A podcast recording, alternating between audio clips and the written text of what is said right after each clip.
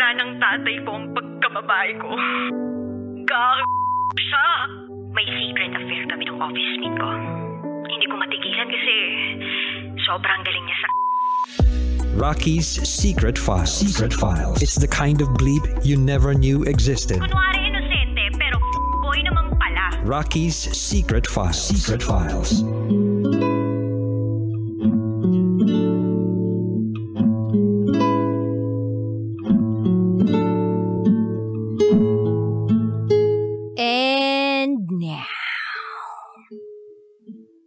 It's time for DJ Rocky's Secret Files.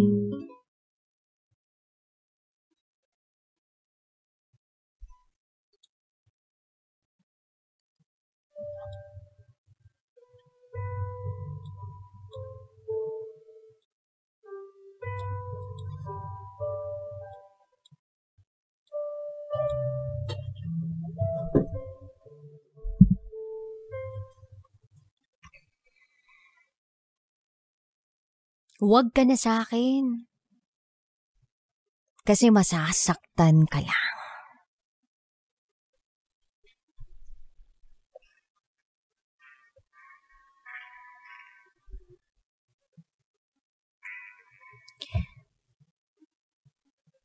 Hi, DJ Raki.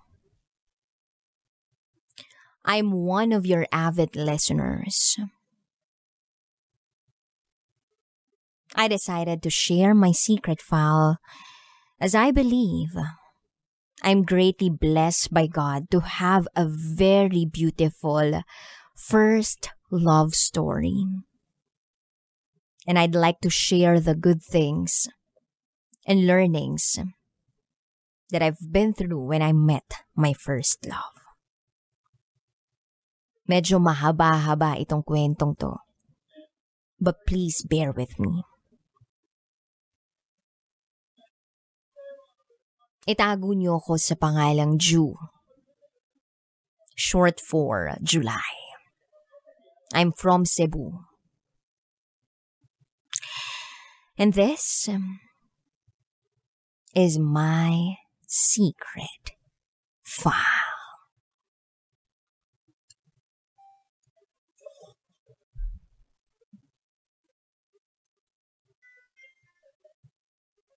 Back in 2013, 15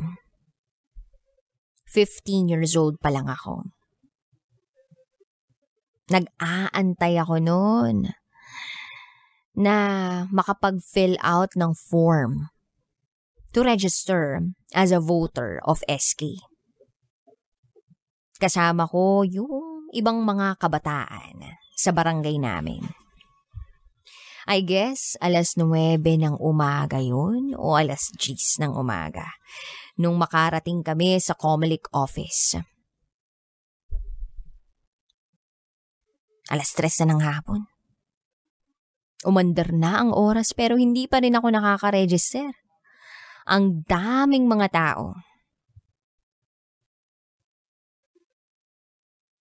And then, merong vans and cars na pumarada dun sa establishment. Isa ron, yung personal car ng SK chairman candidate. Itago natin siya sa pangalang August.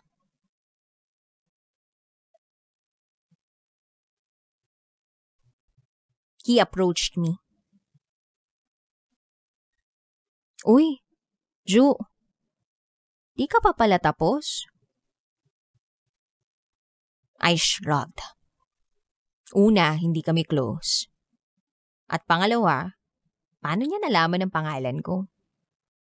Of course, kilala ko siya dahil famous siya eh. Anak siya ng barangay captain namin. Matunog talaga ang pangalan niya sa barangay namin. Medyo nakaramdam ako ng awkwardness. Tumungo lang ako as a response to him. Later that day, nag-cut off na nga. And so we decided to register the next day na lang. Lahat ng mga kabataang nandoon, inaya ni August na mag-dinner sa bahay nila. And since kasama ko yung pinsan ko that time, napasama na rin ako. Although, hindi ako masyadong social na tao. Fast forward, kumain kami ng dinner sa bahay nila August.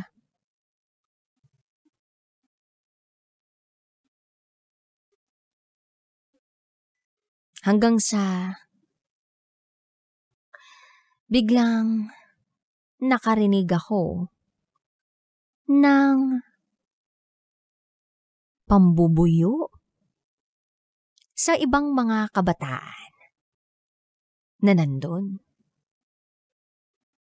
Parang tinutokso si August sa akin. Pero syempre, binaliwala ko lang. Baka tuksong bata lang.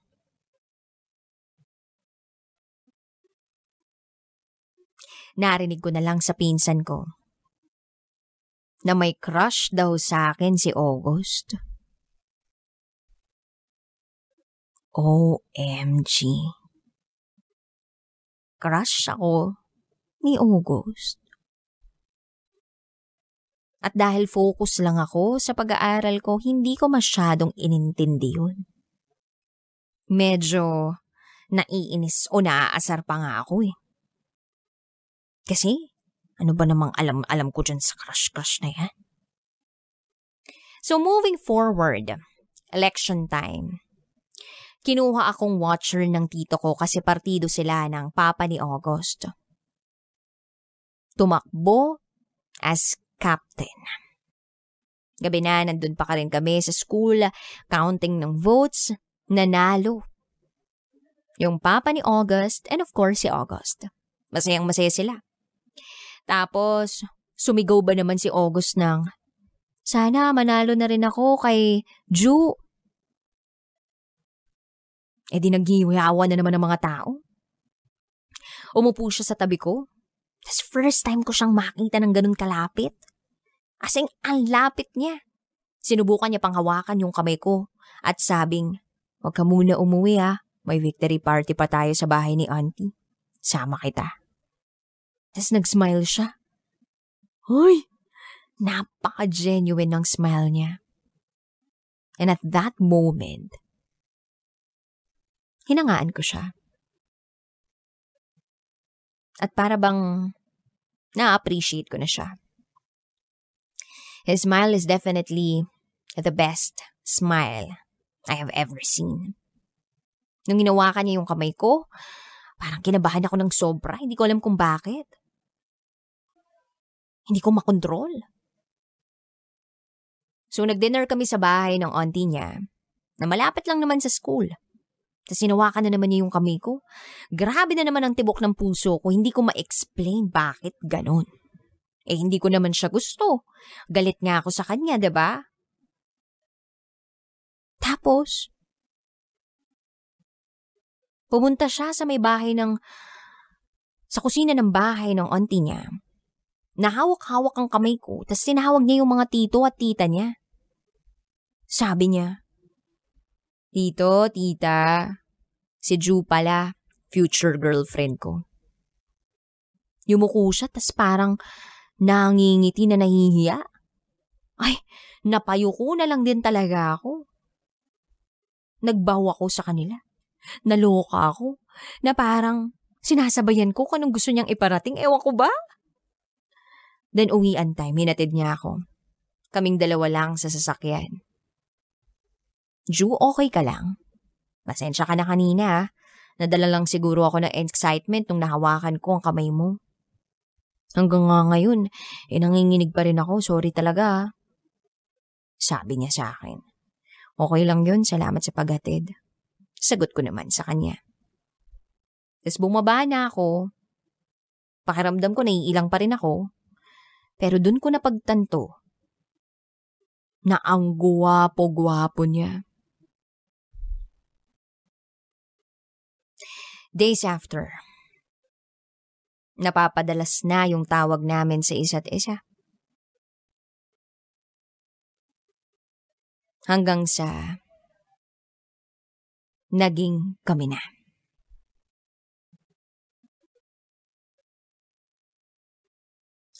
Naging kami na.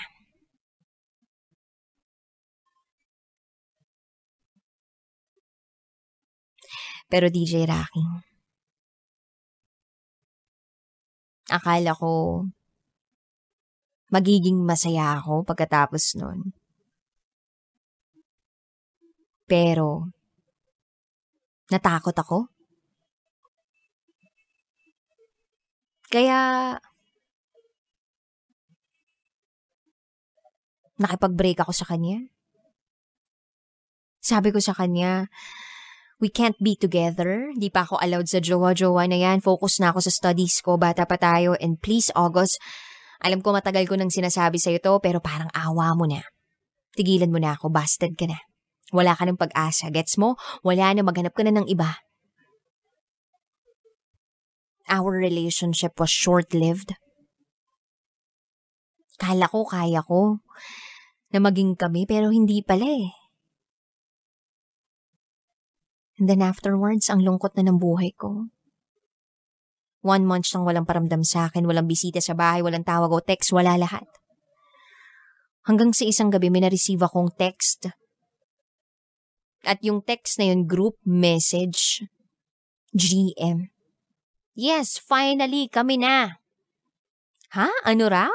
Paulit-ulit kong binasa yung text na yun, nakala ko wrong sent or what, pero group message nga. Kasi natanggap din ng ibang mga kaklase ko. I love you. Blank.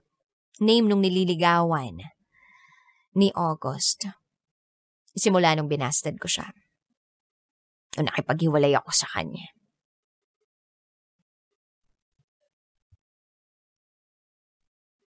It's hard to admit that time na yun yung heartbreak ko or first heartbreak. Pero yun talaga eh. Literal na umiyak ako nung gabing yun. Sobrang humagulgul ako. Hindi ko alam. Di ba ako yung gusto niya? Di ba ako yung mahal niya? Nasa na yun? Bakit may iba na? One month lang. Aba kaya pala walang pakiramdam. O walang paramdam tong taong to. Sa sobrang better ko, DJ Rocky, pagpasok ko sa school, na naghihiyawan yung mga kaklase ko kasi akala nila ako yung tinutukoy ni August sa group message niya. Pinakita ko sa kanila yung second message ni August na I love you, L. Wow. Sa akin lang daw pala sinend yung message na yun. Dahil wala namang natanggap yung ibang mga kaklase ko nung second message. Naguluhan ako. Kasi, nakita pa naman namin sila na magkasama ng babae na si Elle. Yung tinutukoy niya na I love you. Magkahawak kamay. Nakita rin nila ako nung pauwi ako ng school. Tapos biglang tumakbo si Elle. Tiningnan lang ako ni August sa mata at nakita niya yung mata ko na mugtong-mugto. Gusto ko ngang itago sa kanya yun eh, kaya tumakbo ako. That time, gulong-gulo ako. Feb 14, may dumating na bouquet sa bahay namin. Galing pa nga ba kanino? Hinatid ng bakla kong classmate kasi may exam pa raw si August that time. Baka hindi raw umabot pag siya yung nagbigay. Tiningnan ko yung flowers, tas may letter dun. Sinabi niya lahat-lahat na sobrang nasaktan siya sa sinabi ko sa kanya na tumigil na o itigil na ang relasyon. Umingi siya ng sorry sa kanyang pagiging tanga o pagpapadala niya doon sa sakit na nararamdaman niya dahil mas nasaktan niya pa ako. He said babawi siya sa akin at liligawan niya ako. So sabi ko sa kanya kung tayo magiging tayo talaga. I decided hindi na kita take for granted. Mag-focus ka rin sa studies mo, wag puro ako. Then he said, masusunod ka mahalan. And ganun na ako naging kakomportable sa kanya. Nakukuha ko ng mag-joke sa kanya. Until nag-college kami, kahit sobrang busy, nagte-text pa rin kami. Super consistent siya, kagaya ng pinangako niya. Si August, parang nakuha niya na kasi lahat eh. Matangkad, six-footer, moreno, matangos ang ilong. Napakaganda ng mga mata.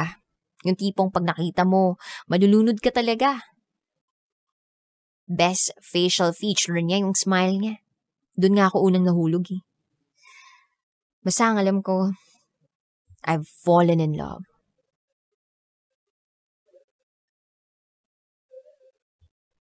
And then eventually, naging mag-boyfriend-girlfriend kami. Official. Everything was so perfect. Sobrang supportive ng family niya at ng family ko. He brought me to church para magsimba kami kada magkikita kami. O di kaya naman museum date. Minsan yung bonding namin, naglilinis kami ng apartment nila. Lahat na sa perfect place that time.